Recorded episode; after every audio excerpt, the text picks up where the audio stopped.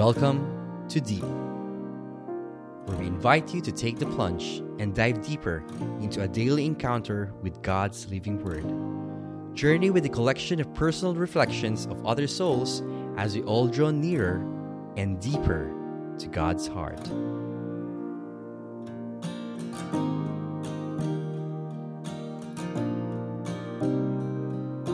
Good morning, brothers and sisters.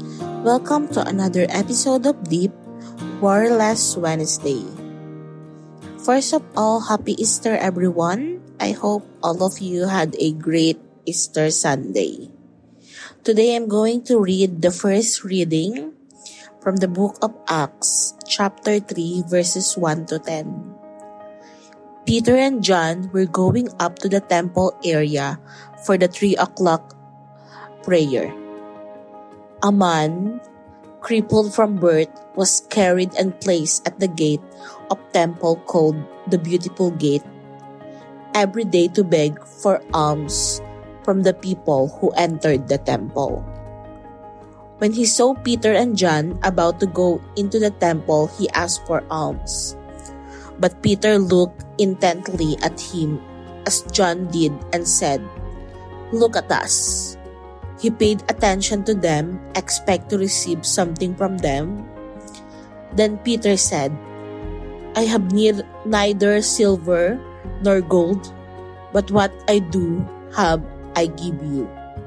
In the name of Jesus Christ, the Nazarene, rise and walk. Then Peter took him by the right hand and raised him up, and immediately his feet and ankles grew strong. He helped up stood and walked around and went into the temple with them, walking and jumping and praising God.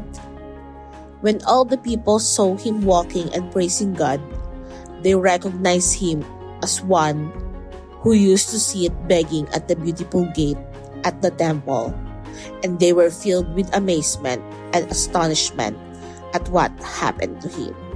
This is the word of the Lord. Thanks be to God. Like the man in the first reading, have you ever felt hopeless? Like him, uh, he was crippled from birth. Di ba sino bang mag-aakala na makakalakad pa siya?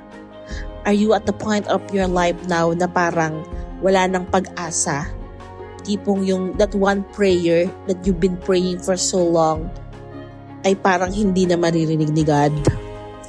On today's first reading, let us all be reminded that nothing is impossible if we believe and nothing is impossible if we use our faith. Brothers and sisters, there are no wrong prayers, but sometimes we are praying it in a wrong way. This is Chalk of Feast St. Mary's Dubai praying that may God bless your heart always. Have a warless Wednesday.